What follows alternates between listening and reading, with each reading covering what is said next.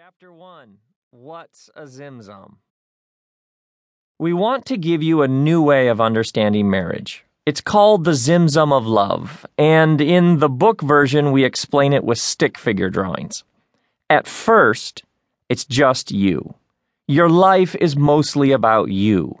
Your friends and your work and your schedule and your interests and your goals and your thoughts and all the rest of what makes your life your life your center of gravity extends roughly as far as you. But then you meet someone, or you've known them for a while, and that person has their own life with their own center of gravity, and your heart begins to shift towards them. You find yourself thinking about them, drawn to them. When you're not with them, you miss them, you ache for them. Your phone rings, and when you see that it's them, you feel a surge of electricity through your body.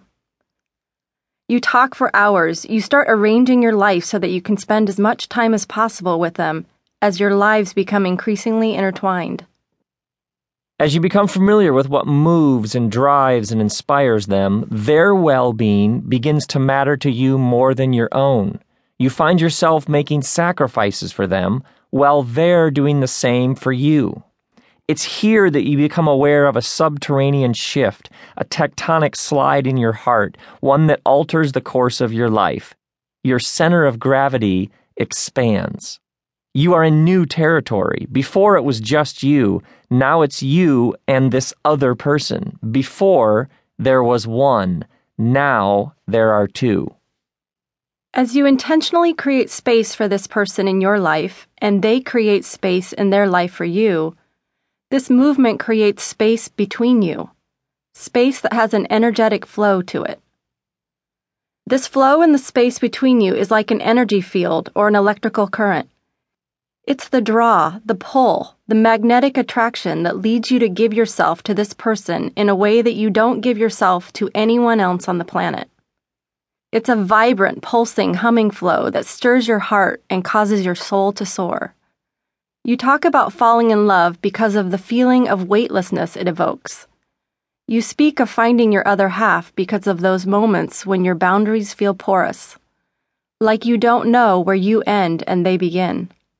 You speak of being swept away like you're caught up in something bigger than the both of you, like you're flying, the intoxicating attraction you feel toward another human being taking you both somewhere new and thrilling. And then there's us standing in our kitchen arguing about something one of us said about the microwave. It was me. I made a comment. That made no sense. And then he wouldn't drop it. I couldn't figure out what she was talking about. And so he got butt-headed about it. Just explain what you meant. Just drop it. Let it go. Relax. So you're saying you didn't mean it? I'm saying it's not worth discussing. Then why did you say it?